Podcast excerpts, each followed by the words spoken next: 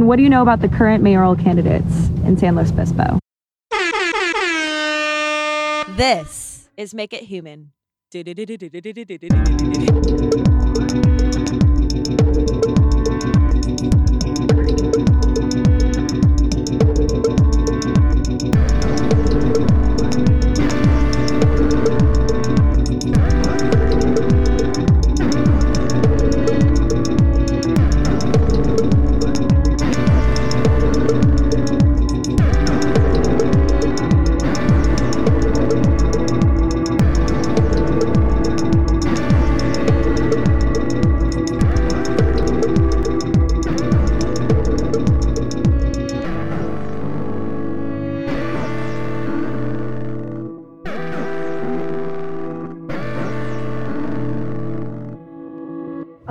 Harmon, she's the current incumbent. She's going up for re-election. She advocates for bike lanes and affordable housing. Heidi most aligns with my views, I guess I could say. Heidi Harmon. I'm a little bit out of the political scene. Keith Jeffrey something. I forget his last name. Nice. Oh, that's like the mayor, the Rose Lady. Nothing at all. Nailed that one. Harmon's running for mayor. Okay, I got this. Heidi Harmon went to the climbing gym, and we were there. I don't know. I just saw I saw a picture of an old man on Instagram. But I'm not really sure when the mayoral race is. This podcast is brought to you by Prop 7 Awareness. Did you know that there's a prop to eliminate daylight savings? I bet you didn't know that because I didn't know that. This is for the awareness. I hope you all know that. Because seriously, does anyone even know that's happening? I don't know. I read it. Did you okay, how do you how did you find out about it? Did you read about it? Austin Ganler, our sonic intrigue expert, he um he was like, what did he say? He's like, we need to talk about the real issues someday. He just he, he comes up to us. I think we need to start talking about the real issues. There's a proposition right now to eliminate daylight savings. I was like, what? I know. Well, I guess that's good.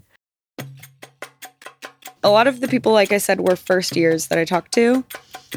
And I asked this t- group of two boys, and one was first year and one was the second year. And I was like, What do you guys know about the mayoral candidates, people running for mayor? And he said, I know nothing. And I was like, Really? Are you sure? You know nothing? And he's like, and his friend was like, uh, I just know about that one girl, like the Heidi girl. And he's like, Oh, wait, wait, is she the girl? Is she like the Rose lady? You know, the Rose lady? And I was like, yeah, that's her. And he's like, yeah, the red rose lady. I, he's like, I see her at Mark at Farmers. Wow. She has such good PR. You know, the rose lady. That's what he says. She has such good PR. No, but that's what I think. Yeah. she is because such. she can be known as the Rose Lady. yeah, Yeah. which isn't a bad thing to be known as the rose lady. No. It's, I mean, she's known as something.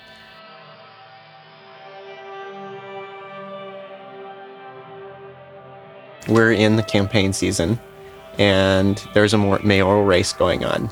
Um, there's three people running, but most of the publicity is surrounded two figures the incumbent mayor, Heidi Harmon, uh, who has served almost one term, about 22 months, and T. Keith Gurnee, who served on the city council in the 70s. He's been, he was the youngest member of the city council of SLO to date, uh, and the only student. And those are the two candidates. Why should you care about your local politics? Because things can be a better way. Mm-hmm. And for a lot of the ways, and the way the way that we've set our system up to be a democracy, that's what we have. We're citizens of a democracy. Politics and local policy and local politicians change the way things are. They can change the way things are. And voting allows you to have your voice in the state of affairs. And so, And that's why you should care. yeah, I agree. And so I think some examples in the I think I think what Heidi has done in the past 2 years is sh- some of those for I think just like construction projects in the city are a good example of Whether or not current you like them or not. Yeah, whether you like them or not is an example of what the local government's doing. Yeah. Anything that you're like, this can be a better way. Yeah. The way that a lot of those changes can be made is through local politics. And that's just such an important thing to know. So like what gives give some hard examples. Uh, lighting. People, a lot of students all the time talk about like there's not enough light around campus, so when you walk home, you don't feel safe. How does that change? Well, the way that those lights are paid for are by taxes, and the way that those taxes are distributed is by a city budget. The city budget, the way those resources are distributed, is a group, the city council and the mayor has to approve of the budget, construct the budget. Where are all those resources going? if enough people make enough noise and say there is not enough lighting around campus we need more lighting to feel safe in our town you can make noise about that. You can talk to your representatives. You can elect people that say yes i agree we're going to make those changes. And then those things happen. And so because of all this there was an election coming up. There is. On November 6th. and one of the big pieces of that that sort of I think a lot of people can understand because it's two human beings is the mayoral election. And basically who you're picking as mayor is going to sort of change the ethos of the town. Yes. You choose you choose Heidi Harmon, you choose T. Keith Gurnee. Uh, there's there there will be the policies that sort of surround that person and that person endorses. It's like, well, that's that's the reality that will be brought into existence. So why do they need to be made human? Because that's what we're here for today. They need to be made human because first of all, no one knows who they are usually. right. No one knows who they are, or Or You you, know- know, their face. And some version that they're they're providing, You know or that someone else is providing. you know their face. You I mean, I'm guessing most of the people who are listening to this has haven't actually met them before. Mhm. And I I think definitely I needed them both to be made human. Absolutely. Yeah. because the way that our sort of society works with social media and all those sorts of things, and we know this about everyone, the image that somebody gives you on Instagram or on their Facebook or whatever isn't who they are. It's who they want you to see them as. But It's that sort of- but in turn it's you do perceive them as that way or Yes. some version of that. And that's not So human. That's not a human version of them. And it's but the thing is I think that's almost impossible to avoid with social media. Oh, absolutely. That's just Yeah. the society That's we live in. what social. So I mean, I think social media is this. I guess this is a different topic. Social media is great to keep up with what your friends are doing, but inevitably Mhm. they give off what you want, What- what, they want to see about you Mhm. or to see about themselves. Yeah. And this happens in politics. This is a weird analogy because this is not. I don't think it's very realistic. People don't change their parents, but Right, it's hard Say, to- let's say you're really upset with who your parents are. They don't give you an allowance. Mm-hmm. You have no freedom to do the things you want to do. You really want to bike outside with your neighbor friends. They don't let you. They say back by seven. Yeah, back by seven. What are these rules? Where do these rules come from? Yeah, and so they are dictating these rules. You have a really small room in your house, and they always come in and clean it for you, even though you don't want it to be cleaned. And you have all your stuff in it. There's it's certain spot, but then they move it around all the time. If you're upset about that, and of course, there's all these larger systemic issues that to contribute to that. Right. The- your parents only have so just- much money. Yeah, your so your parents room have so much room is a certain size. Correct. But also, parents have, there's just this um, assumption of what parents can do. Mm-hmm. So, in, with all parents in America, they all have certain, they, some parents assume that they have more power over the kid while other parents don't. Yep. But if you want to change everything that's happening in your immediate circle life, like your s- circle of yourself and your friends and everything, you can you can't you have the power to use your vote to change that. So what Right. if you what if you had the power when you're a little kid to get new parents? Right. And- yeah, Is that is that too abstract? I don't think so. and here, you get to do that. yeah, that's pretty powerful. Maybe I'm not a real make it human podcaster because I went in with these expectations Right. Well, I mean, that I wasn't gonna like him. I really did. It's a human trait. I think it is, and I think I just you have to recognize it sometimes.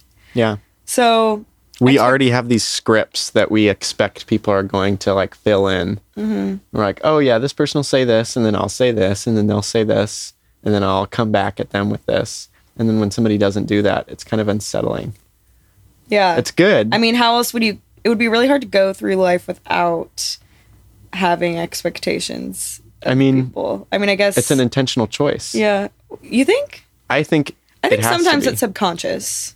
right, and so that's why it has to be an intentional Oh, choice. oh, oh, I see, I see. Yes, yes. To make I thought you meant it was an intentional choice to have expectations. Oh, that that is true, but I think Yeah. most of the times, if you want to counter counterbalance that, Hey there, this is your Sonic Intrigue, Austin Gandler. Make It Human podcast would like to apologize for some technical difficulties that occurred during the interview for T. Keith Gurnee. There'll be some slight buzzing in the background, but stay tuned because there's some great interview content ahead. Well, I, back when I was seven years old, I decided I was going to be some somebody in the design field. So uh, I wanted to be an architect back then, and I came to Cal Poly in 1965 to study architecture. Um, and then I got politically active uh, shortly after being married, and uh, I decided to run for city council uh, at the ripe old age of 23, uh, which was uh, back then you had to be 21 years old to vote um, and my wife was too young to vote for me. Uh, but it was a very exciting period. The 70s were a very turbulent era. Um, I was on the city council from 1971 through 1977. I got reelected in 1975 and then uh, started my career as a planner and urban designer, which I did for about 30 years and uh, retired from my former firm about five years ago and uh, watching this particular city council do what it's been doing, including what they tried to do to our neighborhood um, with the exclusive bike lanes and removing all of our on-street parking, um, I decided uh, we need better representation for mayor. So I've been I've been a part of this for quite some time, part of the community for quite some time. So, when you were a student, what initially inspired you to get involved in city council? Well, Certain trigger, like what you were saying now about the bike lanes that was happening back then? Well, it was, uh, they were very heady times. It was the time of the Vietnam War. It was the birth of the environmental movement, uh, which I got very caught up in. Um, it was also a time of civil rights, uh, and uh, I I went and spoke with one person who ended up becoming my mentor, uh, who asked me, uh, "How long have you lived here?" Oh, about five six years. Do you have any family here? No. Do you know anybody here? No. Um, do you have any money? No. and he says, don't bother running. So I said, well, I'm going to run. So, and I ran. I spent $400 of my money uh, back then to get elected. It was really pretty amazing because we beat uh, an incumbent and a former incumbent for that that office. So So I think it's interesting that so in the background you can hear the construction on the street of it's not the bike lane construction, I don't think, but it's somebody putting in their driveway knowing that their street parking is going away. So you hear the the the the backing up of the truck. Um, and so you're kind of hearing all the sort of things that that sort that the neighborhood sounds that end up influencing the way he runs and the things that he's running for. And you're hearing somebody putting in their driveway because they know that their street parking is going away. So the the beeping of the truck and the sort of sounds of the of the town are just kind of underneath the whole the whole interview. Um, you said that you people had been telling you for a long time to run for mayor and pushing you, and so um, just wondering what was that um, last push that made you really decide you wanted to run for mayor?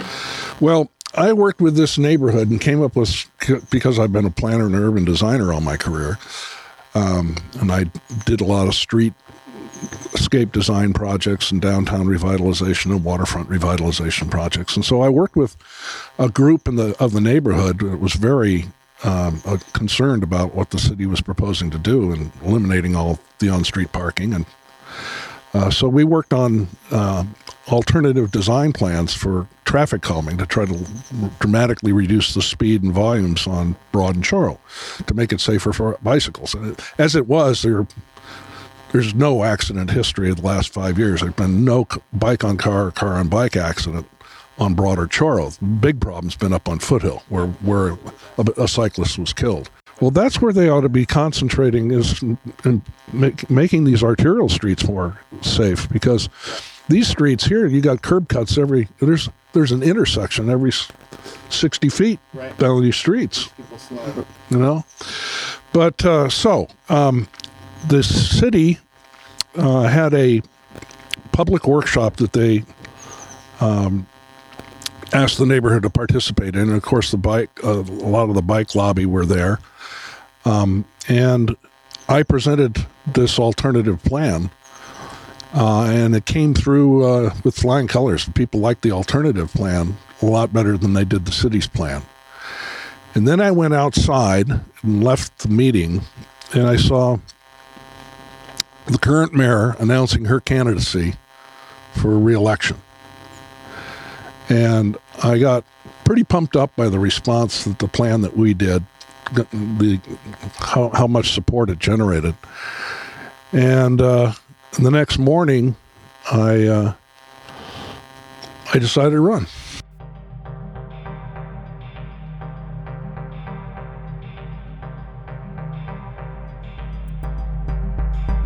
Bottom left. Chorro and Murray.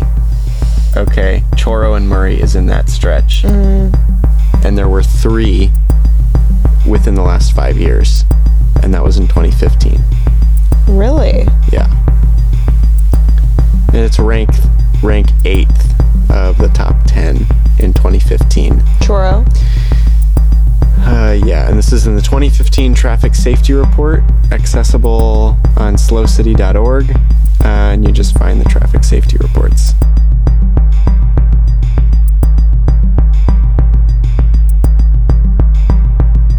Why is running for mayor a thing that you're doing?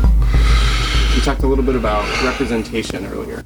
Well, my my I had you know having been on the city council for seven years, a number of years ago, um, I and having worked with local governments up and down the state of California, uh, helping them achieve their objectives. Um, I know a lot about local government, uh, local governments across the state of California, and uh, after uh, the current mayor had been in there for a while, uh, you know, she's only been in there about a year and a half.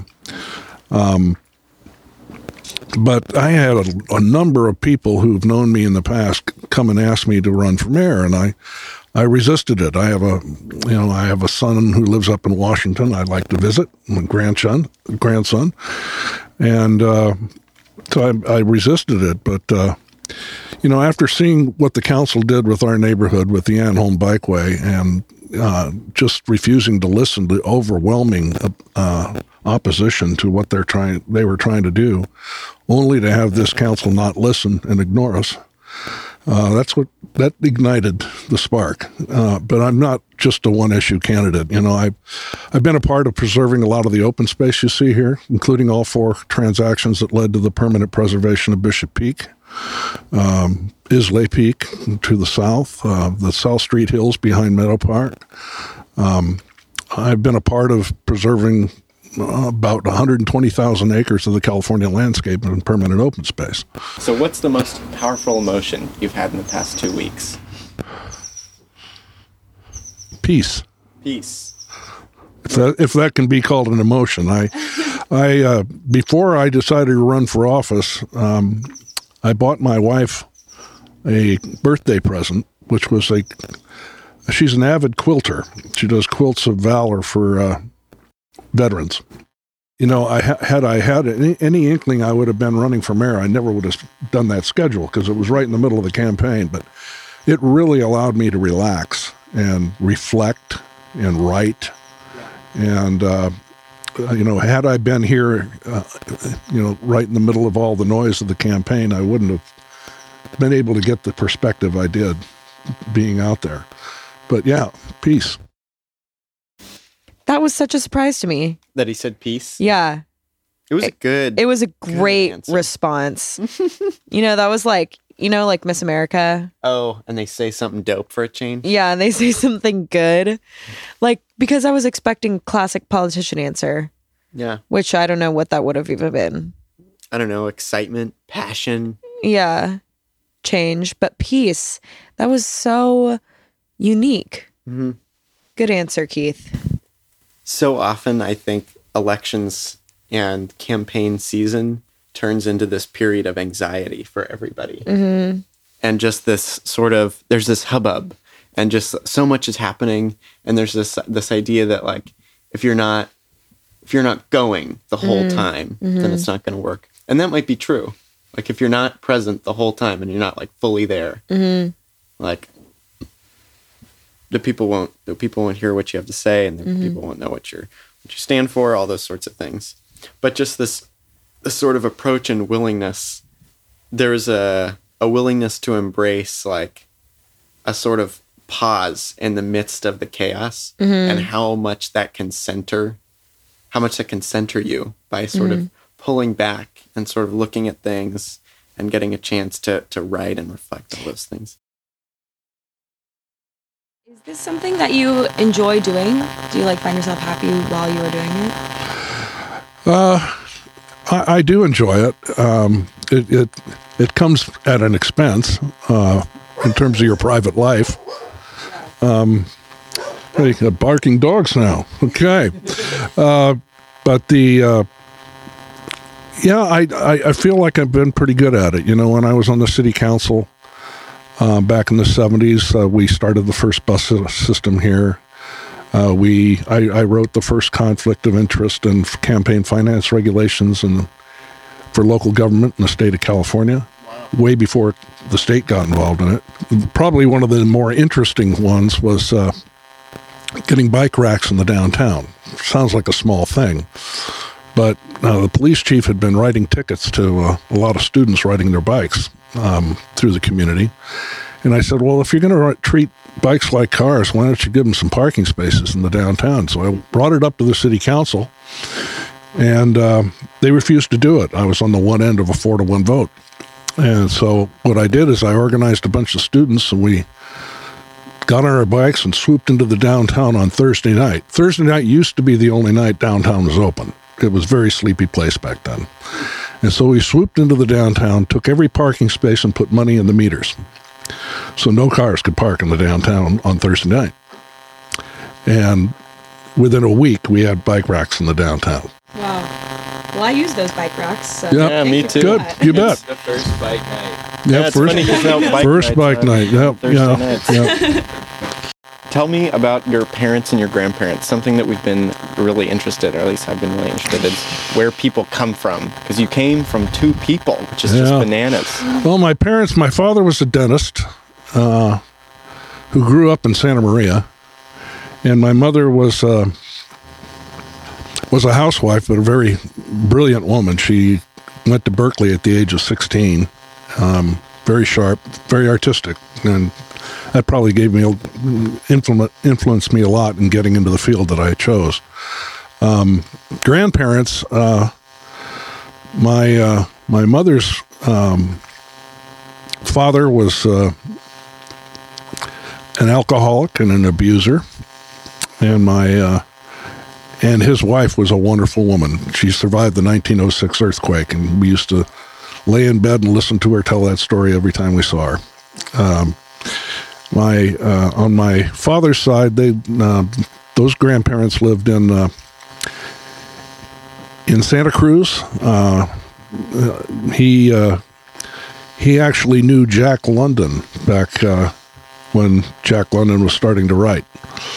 Uh, so yeah, kind of an interesting past. That's an interesting question. I got to tell you. Do you have any siblings?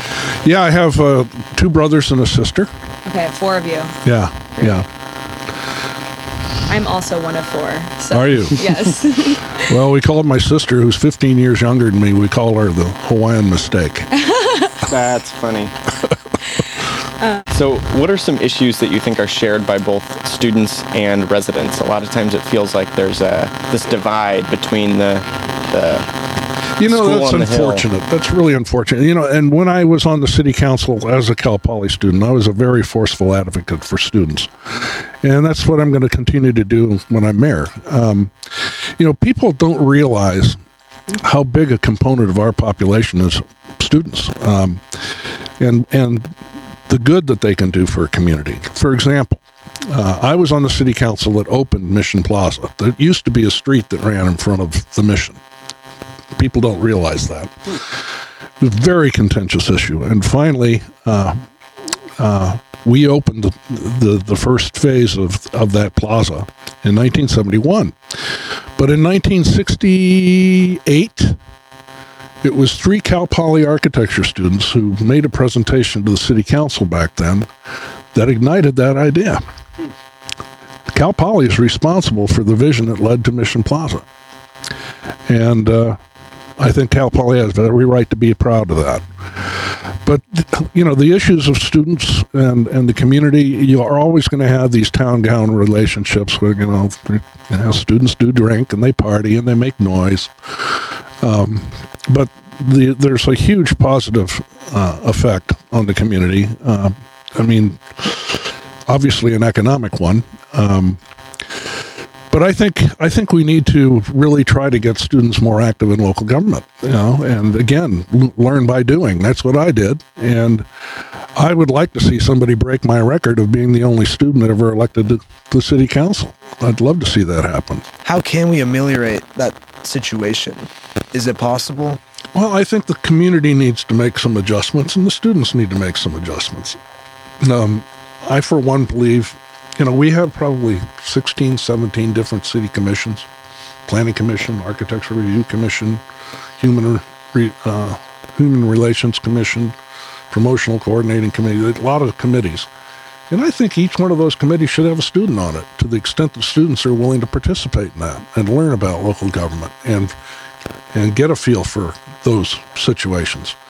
Austin, our sonic intrigue expert, uh, he he's in the he's on the deck with us recording, and he asks Keith uh, the or he he he tells him that that Cal Poly is not within the SLO city jurisdiction, which basically means that if you are living on campus and this the plan right now, the Cal Poly master plan is to expand housing a great deal more and to house over 50% of the student body on campus, which does all sorts of good things in studies about it's like student retention, having them stay in school, having them do better in classes, having them graduate on time, all these things. It does really good does really good things for for student success. But the problem is Cal Poly is not within the SLO city limits.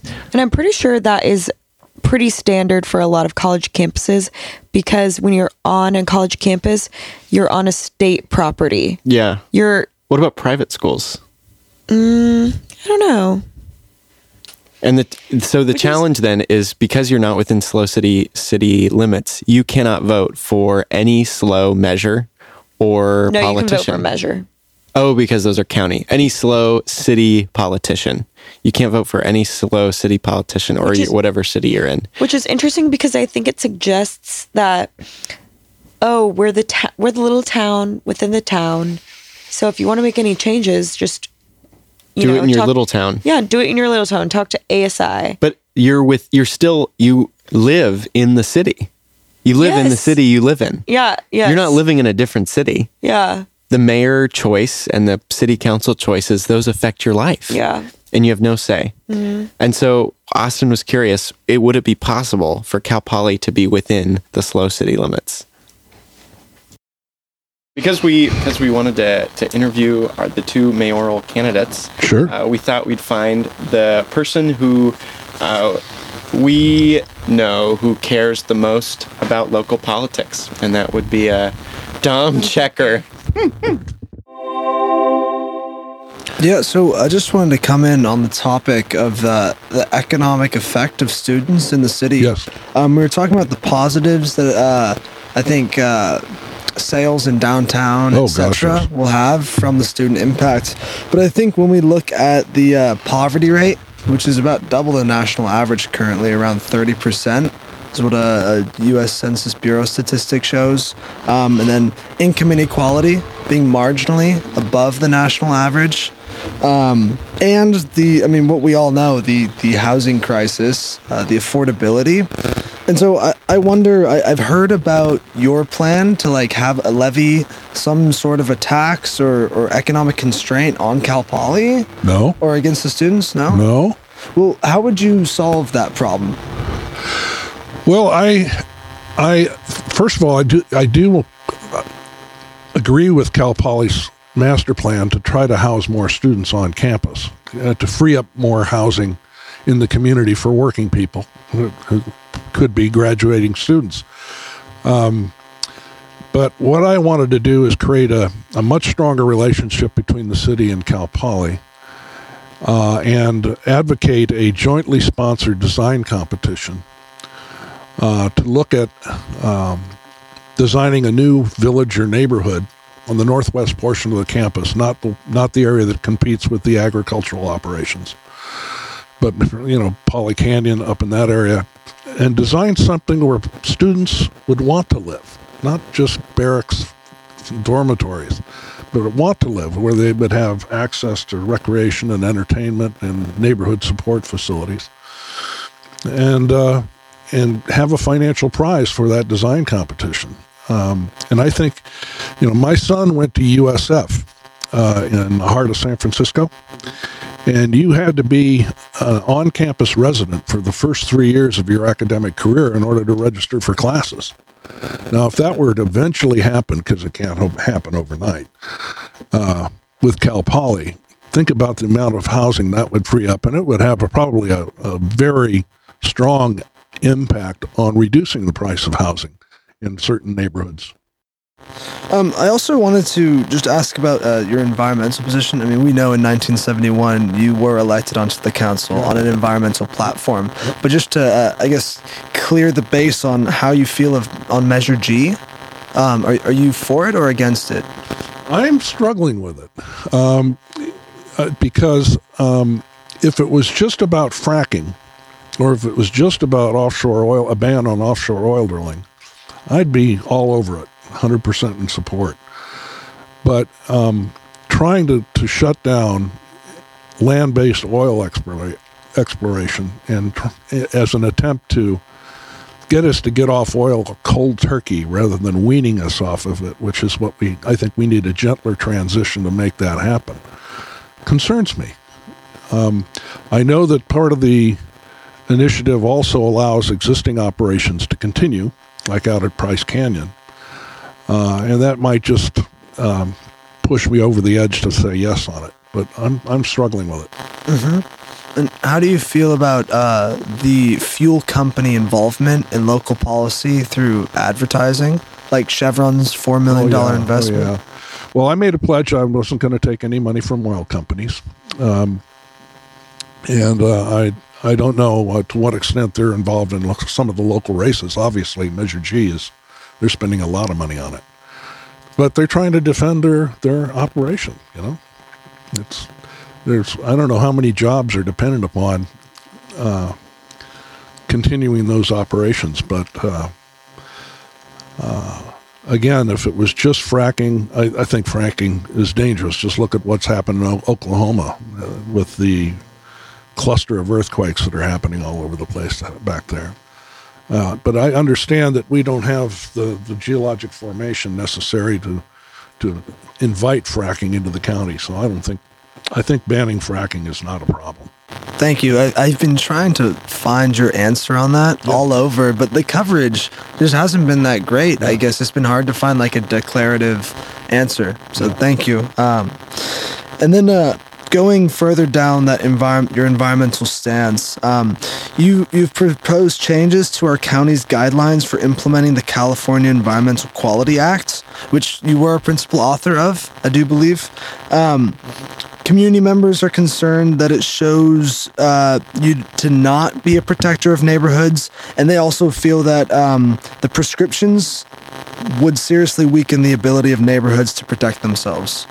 Boy, I couldn't disagree with that statement more. Um, my statement, my the number one goal of my running for office is representing our neighborhoods and protecting our neighborhoods.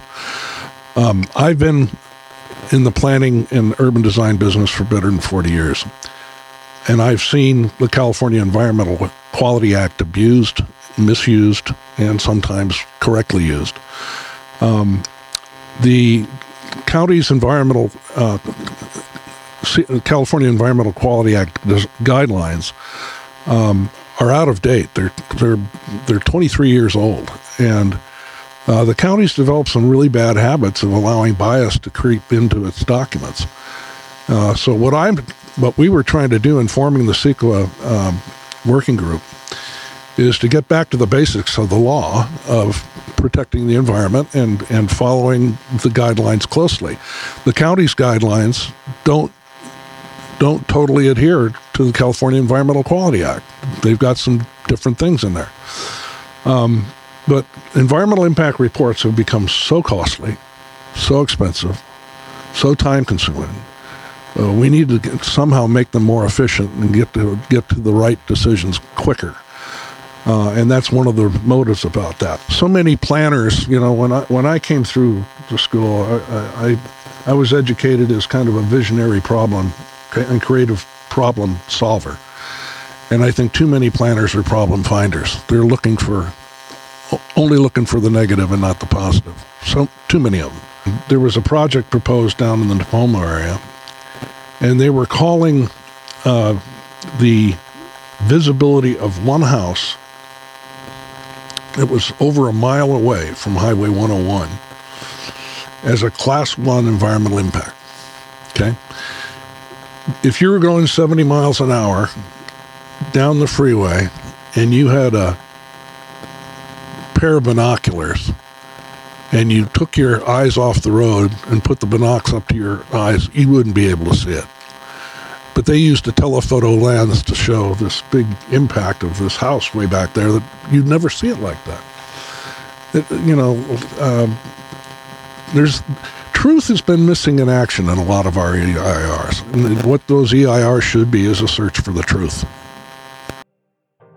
The California Environmental Quality Act is a California statute passed in 1970 shortly after the United States federal government passed the National Environmental Policy Act, NEPA, to institute a statewide policy of environmental protection. Sounds really great, right? Yeah, absolutely. That sounds like a good thing to do. And this is in the 70s. So this act has existed for so long that now it's sort of it's no longer being used in the same way of like oh like we're going to look at problems that we might be causing in the environment and change our decisions so that those problems are mitigated. Now it's being used to stop certain processes, or it's become so burdensome to do certain things like the environmental impact report, the EIR that he talks mm-hmm. about those have become very expensive to do and very burdensome. And they should be burdensome because they're thorough, right? Mm-hmm. You don't want to like mm. make bad decisions. But if they're the fact that they're costly and that's preventing people from, I don't know, making changes that could also be good, mm. that's a problem.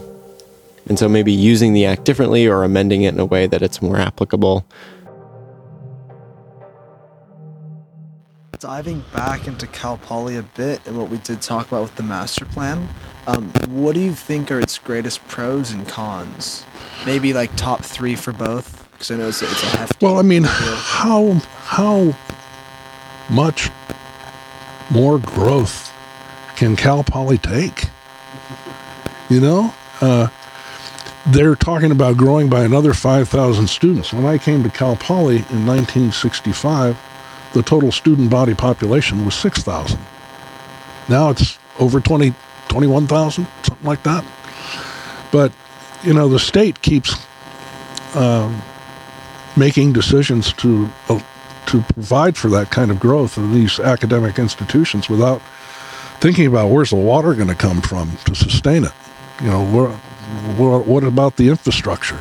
Um, because Cal Poly, in order to grow by another 5,000 students, is going to have to find another source of water supply. And I don't think the city can afford to give up much more of its water to help Cal Poly do that. given, given what we have happening with climate change, we need to, I think, fundamentally reevaluate our water picture. You know, extended periods of drought, lower rainfall, higher evaporation rates, uh, year-round firefighting. I mean, it's not a seasonal thing anymore. It's 12 months out of the year they're fighting fires. Um, we need to really take a, a hard look at, at whether that source of water is going to sustain us. And if it does, that I think within resource limits is what you really need to look toward to determine what the right size is. You mentioned that Cal Poly is um, possibly going to add more students to, or that in their plan, adding more students, 5,000 more students, I believe it was. Yeah. Um, and as mayor, would you have a say in changing that? Or like, because I don't know what the relationship is between the mayor and Cal Poly. I don't know if there's much to say that can. There, there's some communication between the mayor and Cal Poly, but I, it needs to be much tighter and much closer. You know, we we're we're two big neighbors. You know, Cal Poly is a huge neighbor, and uh, you know sometimes you get a feeling like it's a tail wagging the dog. But I I really think we need to work much more closely together. I when I decided to run, I mean that day that I decided to run, I made a phone call to Jeffrey Armstrong because he knows me. He knows I'm the first and only student ever elected to the city council. And I get a call back from his, his public relations person, Courtney Kienow, who said, We don't talk with candidates. And I said, Really? Do you talk with the city council? Well, sure. Well, they're candidates. So uh, that's not a good start.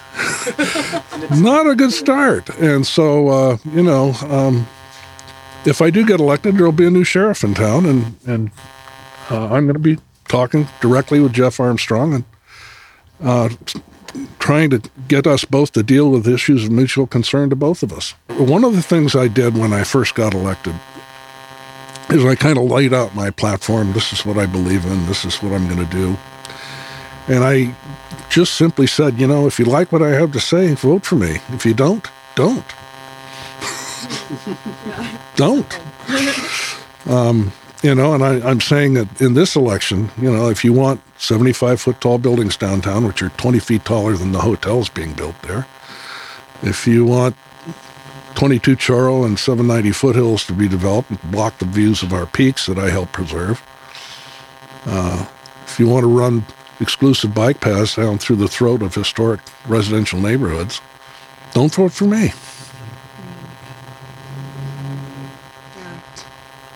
That's great advice. Um, well, it's, it's kind of an unusual spin, but I know, I'm, but I, I like how just frank and honest you are. Yeah. Like, that's good. well, you know, I and if and if they don't want me, uh, so be it. Yeah.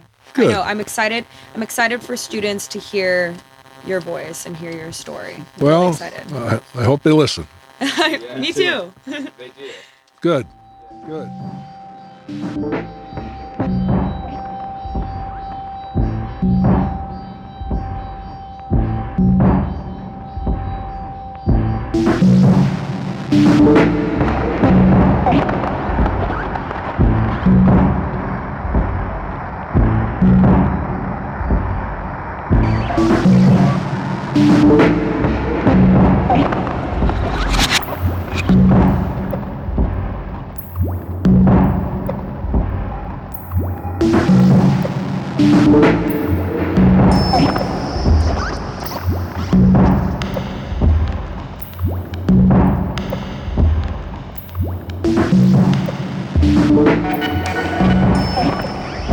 We are recording um, in the midst and in between the new Cal Poly dorms. There's people walking by, the wind's blowing. These are the sounds of Cal Poly's campus. What is your history with the city of SLO, and what are some of the first things you remember about it? Um, anything you're nostalgic about the town? What's your connection? Okay, well, I came up to San Luis Obispo right after high school. I came up to go to Cuesta, actually. Finally settled on liberal studies, and then I came to Cal Poly and graduated with a degree from Cal Poly in liberal studies. I think one of my earliest memories is probably my first job here, which was at Woodstocks. and like a lot of people that worked at Woodstocks at that time, and I don't know if it's still true today, but I met the person that would become my husband there, and then we ended up having two kids. And at that time, we were one of six or seven couples to have met there and gotten married. So I definitely have fond um, thoughts about Woodstocks in those early days. So he also worked at Woodstocks. Mm-hmm. Wow, mm-hmm. that's so cute. Yeah. So you guys, was it like a big friend group that was all? Yeah, I mean, it was sort of like one of those TV shows you see where you know you have a lot of regulars and the employees are. I mean, we were all young. We were Yeah. all, you know, eating pizza and I'm sure drinking too much beer and stuff Yeah, like that. You know. Oh, that what, sounds fun. What, Yeah. What year was this? So I came to San Luis in the in January of '88. Okay, so, So- you would have been here at the same time my parents were. Oh my That's god! so I- funny. I wonder, did they work at Woodstocks? they frequented Woodstocks. Okay. You know that big Victorian house on Johnson and Mill? Yeah. They lived. That was their first home. No way. Yeah, they lived in like is a- the first place I lived with my then boyfriend, soon to be husband at that time. In the first, in like that front little room. We lived in a little tiny one in the back. Okay, they lived in the little tiny one in the front. Okay. Oh my god. That's so funny. That is really fun. You've run for mayor once, Mhm. and you won Mhm. 46 votes. Yeah. Um, so why is running for mayor a thing that you're doing now again? Well, it's a really short term. You know, it's a two year Right. term, but I've only been in it, you know, for 20 months or so. And actually, I'm really proud of all the work we've been able to do in that short amount of time. And so I really want to be able to continue on and f- see a lot of those projects through. And I also think that it's a really important time to be a mayor, and we need mayors that have a real people centric, social justice, environmental lens more than ever. And I'm concerned that that won't continue on if I am not um, able to be in this role. And so I feel I'm really committed to that. And so I feel grateful to have that opportunity, and I want to continue to be that kind of leader. And so for um, the work that you're really proud of the work that you have done, what Mhm. are some examples of those things that you've accomplished? Man, I, the level of civility that we have at council is something that I'm really proud of. And I think that's been the basis for a lot of the efficient and effective work that we've been able to do as a group. But the policy that I'm the most proud of, well, it's kind of a it's a toss up. There's several things. I would say three things. Our carbon neutrality goal is number one. You know, coming to this work out of a concern around climate change, having been a climate activist for a long time, having two kids whose lives will be directly impacted by our changing climate, this is what I came here to do. And the city of San Luis Obispo just made the most ambitious carbon neutrality goal of any city in the United States. And so I'm really proud of that. Um, and I'm also proud of voting to stop celebrating Columbus Day and instead celebrate Indigenous Peoples Day. That is something that I'm one of the things I'm actually the most proud of. It makes me feel uh, really emotional. I just think that that's just those kind of things are so important. And then our welcoming city status that we will not pursue people based on their documentation status. That people in the city of San Luis will hopefully feel welcomed and supported. Um, you know, we have a lack of diversity in our community, and I'm really concerned about it. And so I feel like it's especially important that issues that impact diversity are um, really addressed. And so, welcoming city status and Indigenous Peoples Day are two ways that we've moved in that direction that I'm proud of. What so in running for mayor, I'm Mhm. sure that you have a lot of different feelings and emotions and ups and downs. And so we were just wondering what the most powerful emotion you've had in the past few weeks was.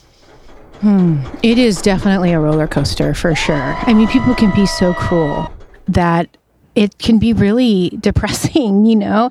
And and it's often not so much that I take it personally, but what makes me the most what makes me feel the most upset, I think, is just the way people treat other people in general. And it makes me feel concerned and recognize why people don't want to get involved in democracy, why some people don't even vote or don't pay attention at all, and especially don't want to consider running for office, and especially women or uh, and anybody in a marginalized group wouldn't consider running for office because it can be so brutal.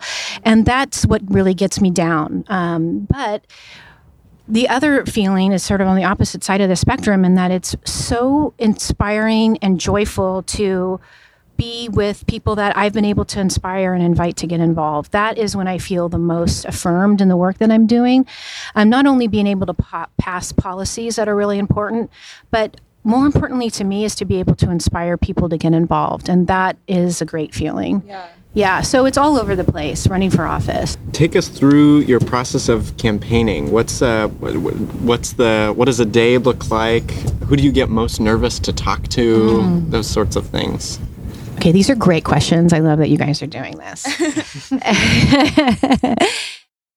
so the day. So I've been waking up at two o'clock or three o'clock in the morning and not being able to go back to sleep for an hour usually. And that seems campaign related. So it's some type of generalized anxiety probably um, about either something specific or just the whole process.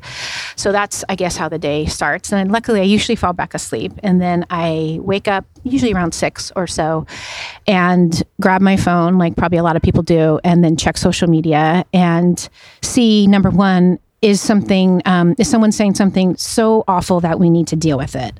Um, and if not then just kind of checking the, the landscape and my emails and then um, and then during a campaign normally i would exercise and go for a walk and whatnot but now i'm walking neighborhoods and i don't i'm car free so i'm also riding my bike everywhere i go so i'm factoring that into my day. And have a lot of meetings with groups. I have had two already today. Um, so going from one thing to another, and then spending a lot of time on my laptop, getting back to people, coming up with graphics for events, uh, getting all the details for those types of things, and hopefully motivating people to get out and walk neighborhoods, and especially to get out and vote. And then events at night, and then going home and watching an episode of West Wing every night before I go to bed. And that's not a joke. The fact that she has gone car free just shows me that she walks the walk. You know, like she doesn't just talk mm. about sustainability. Mm. She doesn't mm-hmm. just talk about like the climate being an issue. She's like, yeah, like I'm gonna I'm gonna show even the mayor. Yeah, she's being an example to everyone else. Yeah, and I think yeah. so many people like that's sort of the role that the mayor plays in their life. Mm-hmm. Is like, oh, like what's the like, people look for a role model. Mm-hmm. Do you find that when you go around town that you're recognized by most people. There is a pretty high level of recognition, I would say. Yeah. Yeah, I experienced that. Yeah, because one thing that you've brought up a few times is um, like social media. Uh-huh. And I do feel like you do have great PR. Thanks. I feel like I know who you are. Thanks. And um, I I see your face on a lot of mm-hmm. um, posters mm-hmm. and social media and see your posters everywhere. And mm-hmm. so is that something that you work on a lot, or do you feel like that's a central part of your campaign, or since you've been um, in office that you've had your um, focus on?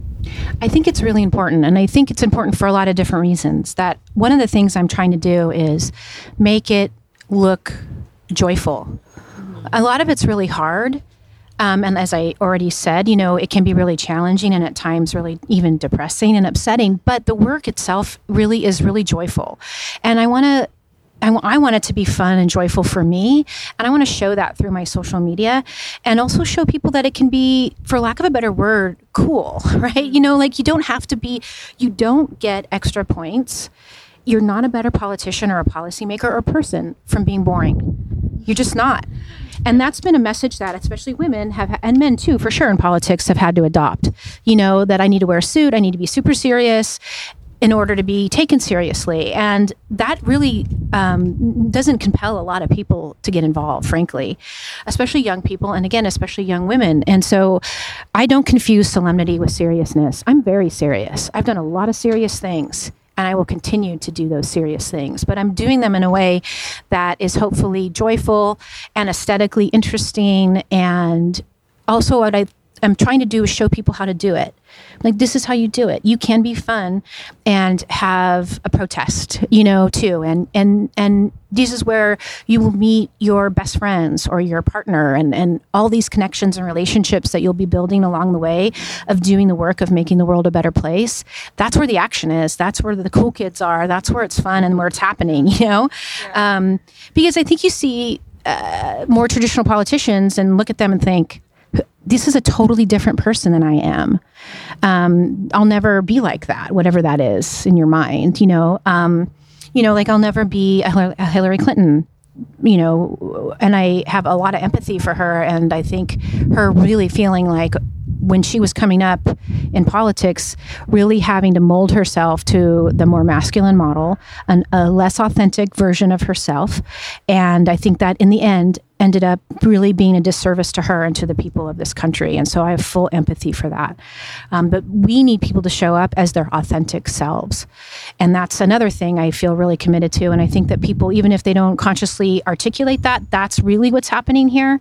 So for me, this is what that authenticity looks like. For other people, it might look like having short hair and a pantsuit. Like if that's your authentic self, then that's what you need to do. Because when you're being fully you and authentic, people sense that, they gravitate towards that, and they want to be a part of that. Mm-hmm. So I think that's a big part of what I'm trying to message on social media too. Yeah. Or not even trying to message. I'm just being my authentic self, and that's what you see. Yeah. Yeah. I do. I do like the the um, the flower Thanks. with your logo and everything. It's just some. It's so unique, and I've never seen that, like you said, in any political campaign or anything. Mhm. So I ran for office the first time in fourth grade for Sergeant of Arms, and my slogan then was "Vote for Heidi because Heidi is mighty," and that were that's where this Heidi is mighty comes from. And so one of our slogans in the campaign is "Get Mighty." Yeah. And I love that because that has nothing really to do with me. That really has to do with you. Yeah. And that's a big part of what I'm always trying to do. You know, like people will often come to me all day, whether they tag me and stuff on social media or whatever, and say, "How about you, such and such? Like, what are you going to do about such and such?" And I feel like, well, no, what are you going to do about such and such, or what are we going to do together? So, you know, I am out here doing all that I can, but you need to get mighty too, and you need to be part of it um, if we really want to address a lot of the issues that need to be addressed. So I like that because I hope hopefully it's empowering for the the, the voter or, or the people out there in the community. yeah. Tell me about your parents and your grandparents. How did they shape you? Yeah. Well, I grew up in the 70s during the first wave of really a huge wave of divorced parents. It was really the first time in our history that we had had that. And so I was one of those kids in what we would have called then, you know, like a broken home. Um, and I didn't realize that I was a part of a huge historical co- cohort at that time. All I knew is that my parents were divorced, and I think that was really hard. Um, and I think that my mom probably, you know, wasn't expecting that and didn't have an ideal set of skills to handle that. And I think that the way that has affected me most is feeling really committed to my maternal role with my kids and just in general a, a kind of a maternal presence i think that i feel really connected to my grandparents um, I didn't have that strong of relationship with either side, maybe my maternal grandparents a little bit more. Um, my mother, my grandmother came from a very affluent family, and my grandfather came from literally the wrong side of the tracks. He lived in a homeless tent community when he was growing up. Um, and so they had a, a really interesting situation where my grandmother had to um, go against the will of her very formal family to marry him. Um, so that's kind of interesting, I guess. Yeah, my grandmother went on the Queen Mary when she graduated from high school. She went on the Queen Mary to Europe and back um, and was supposed to marry, I think, I don't know, some higher up at the early stages of IBM or something like that, and and left all that behind to marry my grandfather, who was um, li- literally living in, like, I think, a tent community in Southern California somewhere. They met on my grandfather was a professional tennis player, and all, everyone in my family is in tennis. Um, he was a professional tennis player and then became a tennis professional, so a tennis teacher. And so I think at the country club where my grandmother's family attended, he was the tennis pro there. And he was very handsome and he was a great tennis player. So I guess that was on my grandmother's list. As mayor, it's pretty important to be in touch and listen to your residents, uh, to the residents of your town. Um, and your platform seems to make listening a pretty high priority. Mhm. Uh, you talk about being out with your people a great amount of the time. Uh, so, what does that what does that mean practically? That we do neighborhood walks, Mhm. um, and who do you think you have the hardest time listening to? Hmm. So I have been really proactive. My feeling is that you can't sit at City Hall and just wait for people to come to you. I think there's a lot of people, and myself included, in past years, probably didn't even know where City Hall was or hmm. really understand the nexus between the policies that were being created there and my own life. And so I feel especially sensitive to working people that are working two jobs, oftentimes that can't afford to get involved in the democratic process, single parents in particular, having been one. And so I have done a, several things in that arena. So I've had these neighborhood walks where any constituent could reach out to me and we would organize a walk in their neighborhood with their neighbors. And I've probably done 30 of those. I've done pop up democracy events where I pick a topic, so say cannabis or homelessness, and have a meeting that's public. So we've met in Mission Plaza, we've met at restaurants or bars, and just to bring anybody that wants to come to the, together to have a discussion. One of the hard things about city council is that I can say my piece and people can come and speak for their three minutes, but we don't really have a dialogue. And I really like to have that back and forth. And so Yeah. I've created some of those um, spaces to do that. I also have open office hours in the hot house, which I've really appreciated. So anyone can come to that, but it tends to be hot house people. So I've learned a lot about the local innovation tech entrepreneurial space, which has been really exciting. I would love to focus in my new term on civic entrepreneurship and innovation and really finding the nexus between the problems that we are facing as a city and the technology that could be created to solve some of those problems. Um, social benefit corporations are something that are, of high interest to me. Um, so that's been a great experience. Um, and then I've had a lot of events at parks too for parents who can just bring their kids. So you don't have to, you shouldn't have to get a babysitter to participate in local democracy. So I was a preschool teacher a long time ago also. So I have a fondness for, you know, kids, course. And so I'm happy to go and be in the park for an hour while moms are pushing their kids on swings and we can talk about mm-hmm. affordable housing or homelessness or whatever's on their mind. And I think the hardest group has become, I would say, the older incumbent residents that there's been a lot of divisiveness created in the last six months over the course of this campaign, unfortunately. And it seems to have been fairly generational in nature. And there's older incumbent residents that are having, it sounds like they're having a hard time as in, in this transition. And I think what's happened is, you know, they are experiencing it as not being listened to. But I think what's actually happened is that we are listening. We're just listening to a lot more voices. And so they are used to being one of the only voices present. And their voice has definitely been diluted, as it should be, though, by a democratic expansion of, of listening. So, you know, it reminds me of, I think it's an Audre Lorde quote of, um, for those people of privilege, equality feels like an injustice. And it's, it's a, seems a little bit like that. You know, we're used to being um, the only ones that are being listened to, and now there's more voices, and we don't have quite the same weight that we used to. Um, but I, you know, I empathize with that, and I think that is going to be one of my main tasks in the new year is to reach out to them and and, really make it clear that I am listening and that I very much value our my elders and I want to learn from them and I respect that that they were have been here a long time. A lot of them have been crucial in creating the open space and all those things that we find special here. So I think that we need to have probably a, a long process of healing an intergenerational divide. Questions of of policy and politics and what is the government doing and all these things they just get so abstracted and there are lots of misconceptions. Um, but what it really comes down to is is the work the work for the people. Um, and so as much as people need to be made human politics and uh, that sort of often what's seen as a gross process and dirty and whatever uh, also I think needs to be made human. And so we thought, who better to address these questions than uh, the person who we know cares more about local politics than anyone else, uh, Dom Checker. Hey, thank you. Yeah. It was really nice, especially the uh, conversation on authenticity and aesthetics. I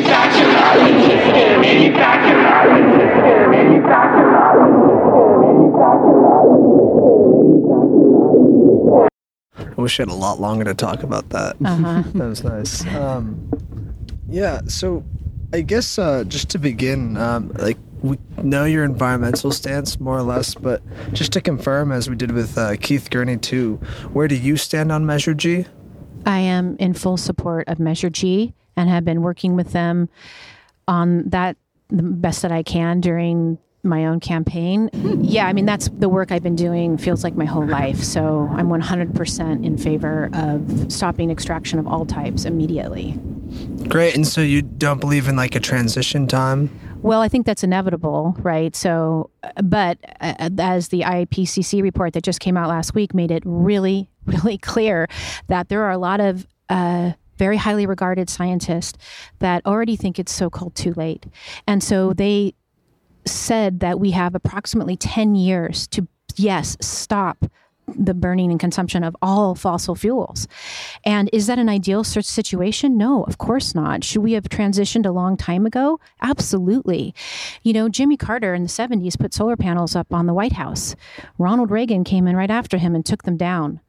And that is the moment that I always think of where we really missed our chance. And we had known about climate change for decades, even way before that. Um, again, back to my West Wing obsession, which is from the 90s, I think, right, or early aughts. Um, they're talking about it all the time on West Wing, and that's almost 20 years ago, and we still haven't done anything. So our elders have left us in a really bad situation. We we are going to have to transition faster than would probably be normally desirable. But it's it's that or outcomes that are unmanageable, unmanageable, unimaginable, and untenable. Keeping with the environmental topic, I do wonder, um, in the big picture, like the global picture, Mm-hmm. what do you, how what do you see as the three biggest contributors or problems to I'd like to call it environmental degradation Mm-hmm. over just climate change because is a multifaceted problem. And then as we return local Mm-hmm. and micro, what are your uh, three biggest stances on what needs to change as far as environmental degradation? And that can include greenhouse gases. Uh, if you don't agree with the uh, the uh, nuclear facilities, Mm, Diablo Canyon. Diablo Canyon, Uh-huh. yeah. Um, so from macro to Okay. local, Well, I think one of the things that came out of this recent IPCC report was capitalism is the problem, basically, and that to a large extent, and that it, it operates under a model that suggests that we have endless resources, which we don't. And we're really butting up against the end of that, what was always a fantasy, but we're really having to address that now. Um, and so we really need to look at our economic systems in general and ask ourselves if, if they're sustainable. And generally speaking they're not. So for us we're uh, wildfire is our probably our number one threat to the state of california. Definitely. So I guess that goes right into like, at least as far as policy, if you were elected for another two year tenure, um, what three policies do you think would take us down that path the best? I know you already initiated the uh, carbon neutrality, which is amazing. Thank you so much for Mhm. doing that. Mhm. That's a big statement from, uh, a big statement for a small but proud city. Yeah. Um, but yeah, what what like three policies are you really interested in maybe honing in on coming these next two years? i'm i'm really concerned about the lack of affordability here that we are one of the most expensive places to live in the united states and i'm concerned about that and the lack of diversity here as well.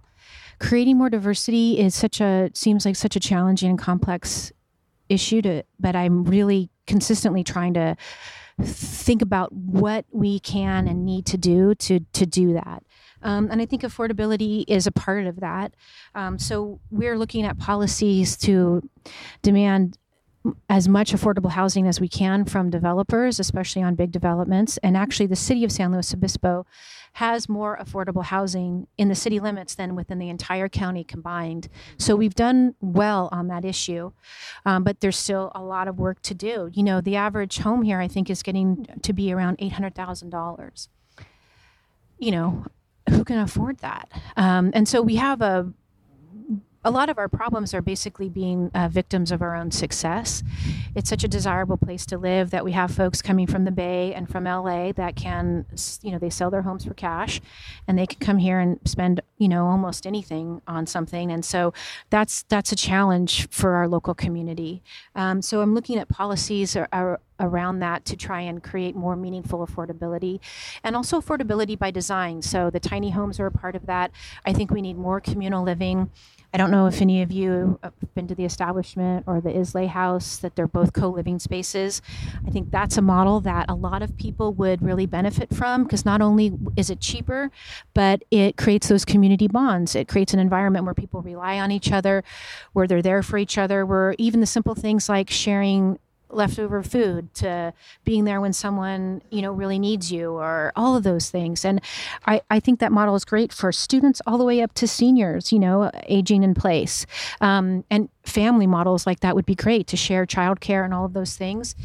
Uh, that, that's the kind of living that we haven't really um, advocated for, you know, America in general, and especially the West, right? It's all of our ancestors um, are sort of independent, free spirit type of folks, right? That that pushed them out to this space, and I think that's another thing that we're really at the limits of is the celebration of independence of that sort that instead of that rugged individualism that we've always really aligned with as Americans we need we really need a rugged communitarianism basically um, to get through these challenging moments that we are definitely going to be facing so that's the kind of thing i'm really interested in in, in, in seeing more of I had a question on that. Yeah. So recently there's been a great deal of resources put into building some bike lanes on Chorro Mhm. and Broad Mhm. from the foothill area to downtown. uh-huh But what I find is the far more dangerous area for riding my bike is on Foothill. A Mhm. friend of mine died riding his bike Mhm, on, mhm. on Foothill about a year ago. Um, so is there, and, and it seems like there there's a lot of complaints from that area of Mhm. Chorro and Broad about those bike lanes. And something we heard from Keith is like, like there's there's stop uh, stop signs every 60 feet. People aren't going fast on that road, but Foothill seems like the place where if if there's danger to bikers, Mhm. that's where I feel it for sure. So actually, people are not going that slow on those roads. So there's that, and and just for clarity too, a lot of the people in that neighborhood wants want that bike path. So there's a story that is told that the neighborhood didn't want it, and for sure there was definitely parts of the neighborhood that didn't want So it. parts of it, okay, That's yeah, clear. not the whole. No, yeah. but there were a lot of people in that neighborhood. I think when they did a petition, they had 500 signatures that were in support of the bike path, and 90 of those came from the Anholm neighborhood. Okay. So, just so we understand that, you know, we didn't tell that neighborhood, you none of you want this. Right. S- uh, sorry about that. But the, the reason, so this also this project started before I got on council. So this ball had already been rolling a little Mhm. bit, and it's a part of our safe routes to school pro- projects. And so it's trying to get people from that whole side of town over to this side of town. So Cal Poly students, and there's several elementary schools involved as well. Especially Yeah. with Pacheco, there's a lot of school or people come from all over the city. It's not just a local neighborhood school. Mhm. So that was a part of it too. We are getting a protect or a crosswalk up on or a lighted. I think it's the lighted crosswalk on Foothill at I want to say Ferrini. Perfect. Yeah, so that's a part of it too. Yeah, and actually, that's that's, huge. happening first. Okay. That's happening pretty soon, I think. Really? Yeah, within with, Wow. with soon city soon. So Right. like within the next year, I think. Okay. Yeah, because no doubt you're absolutely right. Foothill is crazy. It's a death strip. Yeah. So that's you know so we will slowly but surely be creating safer infrastructure for bikes throughout the whole community. Yeah, and then um, building upon that and thinking about where we are right now um, and your past actions, I'd love to ask about the Cal Poly Master Plan and how you feel about it and some of the pros and cons. Well, we as a city felt that it had significant problems, sig- significant enough that we basically sent it back to Cal Poly to say, you need to redo this. And they are, right? Which now. we thank you for that. what What were those problems? Uh, there's so many. Um, I think there were a lot of concerns about some of the way things were measured. And Water. Water is it? Water is probably going to be the number one challenge. You know, it, it's hard because also the vast majority of the community is really hungry to see more students on campus um, in the hopes that that will relieve housing pressure to some extent in town. Um, and so that pushes that potential back. But we also are, we have a responsibility to the community to make sure that um, impacts are mitigated. So there's traffic, water, um, public service impacts, so fire and public safety, um, all of those sorts of things. So they are in the process of doing that second um, environmental impact report. I think is the main part that they're working on, and that will be back. I heard, I think, in the spring. Great. Yeah. Um, and this kind of this next question, uh, our last question, Okay. kind of goes along with uh, one of the impacts I think of the master plan, which kind of if we push more students onto the campus, um, will we see heightened polarization in the community, which I think already exists to a degree um, between the local town town folk and the students coming in from San Francisco Bay Area, Los Angeles, San Diego. How do we ameliorate kind of this damaged bond Mm-hmm. between the two bodies? Because I think you can definitely sense it. Oh, In definitely. this city. I feel like we've been the most pro student council the city's probably ever had and have worked a lot with students on policies around safety enhancement zone expansions and lighting, extra lighting around Cal Poly, and a lot of other things that the students have brought up. So I think that we very much are interested in trying to heal that and bring the campus and the community together.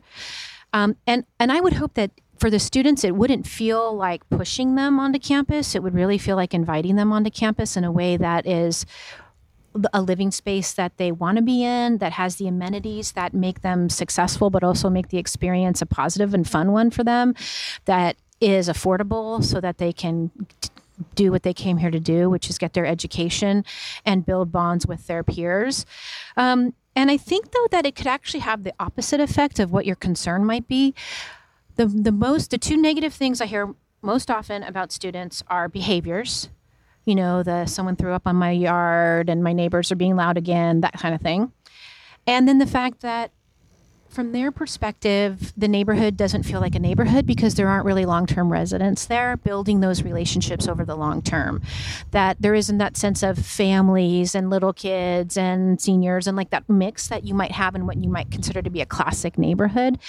And so I wonder if there were less pressure on the neighborhoods with students if that might be healed because they wouldn't be f- seeing the students as a threat to that sort of neighborhood wellness um, and then we would have to continue to work hard to bring the campus into the community and the community onto the campus to make sure that those relationships are fost- being fostered Yeah, how would you? How do you think you would do that? Uh, bring them to each other. I, I understand the premise. Uh-huh. Like, how, how would you get the community onto campus? Well, I mean, I'm on campus all the time, and so I try and encourage other uh, community leaders to reach out to students. I mean, you know, I think that it's really easy to say, "Well, why aren't they showing up for anything?"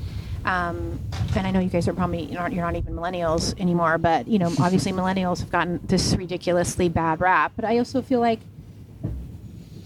go where the people are. So if you know, I think that a lot more of the community could and should be coming onto campus, but also they probably need to be invited or at least made aware of what the opportunities are. Um, so I think that there's a huge missed opportunity there. There's a lot of intellectual capital in the community. The Hot House is a really good example, of, especially now that they've expanded the Hot House to have more community members and not just Cal Poly students in there, but a lot of the mentors that are involved in the Hot House they're amazing community members that are willing to a lot of times donate their time to facilitate you know and help people that are building a business for example Well, one thing on that note, I remember Austin telling us, I don't know if either of you remember the exact name of it, but when you're on, if you're living on campus, you can't. Yes, so you're The- out. So from what I understand, you're outside of the SLO city jurisdiction, Correct. and so if you are a resident on campus, you can't, you cannot participate through your vote, which is sort of the democrat, the democratic standard of of political participation in your community. So I realized in asking this question that I really um, did some mansplaining of. I only needed the word. I'm so sorry. I only needed the word jurisdiction. I know. It happens. Yep. I would love to see that change. And I don't know if that would. I think that other campuses have fought for that and won that battle. Okay. I don't know. I'd have to look at it to see if that would require us annexing Cal Poly, and I don't know if Right. that's viable or if, if mm-hmm. that would just cause a lot of drama and pushback. I, I, I honestly just don't know if that's viable or, or what, but I, I agree that I think it's pretty problematic that a lot of the policies that we make here at the local level for students living on campus, especially as we transition at the Cal Poly full build out of 60 to 65% of students Mhm. living on campus. Yeah. Right. Then you'll have almost the whole campus disenfranchised from local politics. Yeah. So I think that's something that that's a perfect example of something that the campus and the community could work on together is to change that. I think this okay, this whole process has made me notice a lot more things about San Luis Obispo and be much more aware about the things that happen in our town. Yeah. And one of those main things is the traffic in San Luis Obispo. And coming from a small town, I think that traffic in small town environments, especially makes me so annoyed because you don't expect there to be traffic and it seems like there shouldn't be traffic.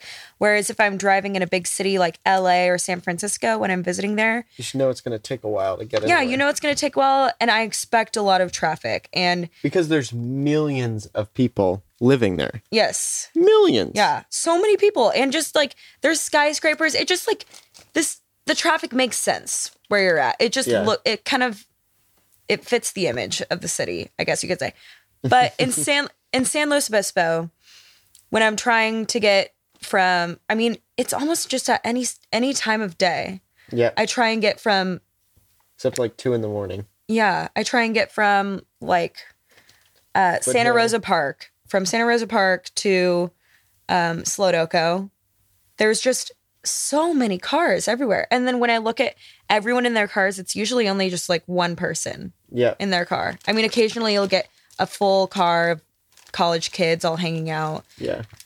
Um, but I've just and I've really, really noticed it more, especially coming from after interviewing Keith Gurnee and Heidi in the w- different ways that they talk about population growth.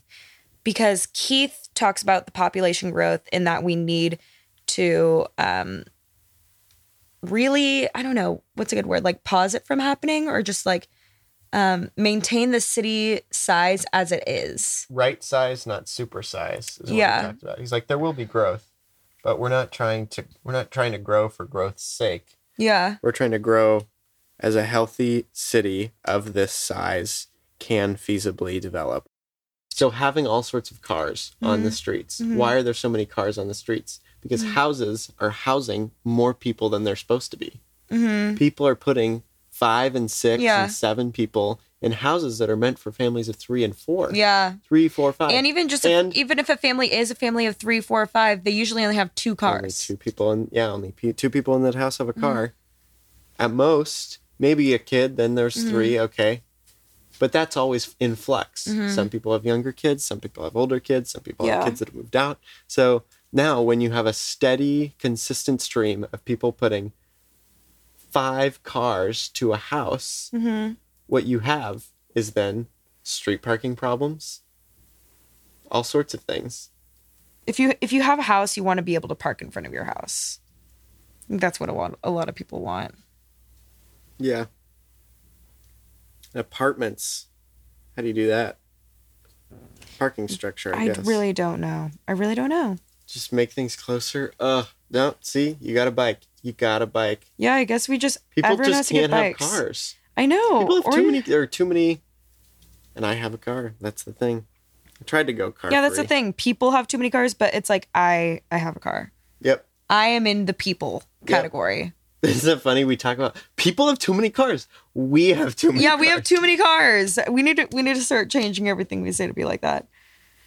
Because we are part of the problem. Yep. If See, you're listening problem- to this, you're probably part of the problem. making it human is about realizing that people, when we talk about oh those you talk about other people, That is talking- you. That is me. You Yep. and me.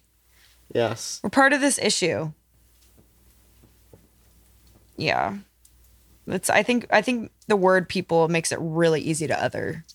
Yeah. So easy. Oh, those people. gosh, pe- people just don't get it. People don't get it. People don't know how to recycle. you know? I don't wash my cans out. Come on. Do you wash your cans out? Yeah, I do. Do you wash everything out? Um, I rinse it. I think that both of the candidates are really excellent people. Actually, really like, I think they both have a very high moral value um, on life and other people. And I think they really care about everyone, which was like so apparent in both of the interviews. Very different people, very different backgrounds, but both, I would like to say, humble, actually, and like down to earth and down to the roots and um, truly caring um, Keith definitely through all of the work he's done in his environmental passion and also just his lifestyle values. I think a very true person, and I could feel that in the interview.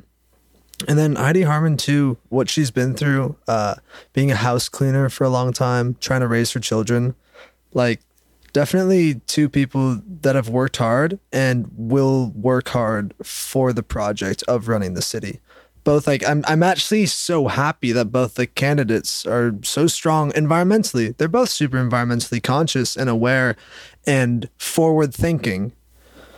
I don't want this sort of like, oh my gosh, like who do I vote for? To deter anybody from, From voting. From voting. It's like, oh my gosh, is it, it's just too complicated. Because that's kind of how I'm feeling right now. It's like, this just seems like so complicated. Like, I'm not even gonna bother like putting my putting my vote in. But vote for a mayor. If you think- do, if you don't vote, you can't complain because then you don't have any say in what happened.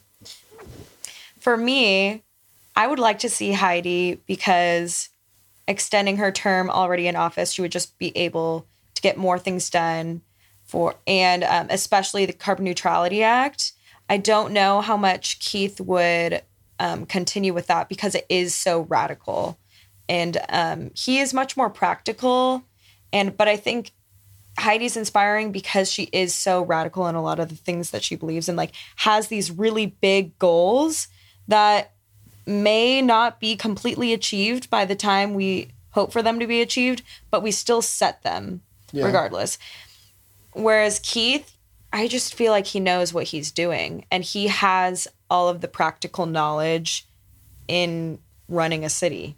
Mm-hmm. Like he knows how to plan a city. He knows the way he talked about the bike lane on Broad Street. He he had thought out to himself how he thinks a bike lane would be much more um, useful on Foothill instead of right in front of his house.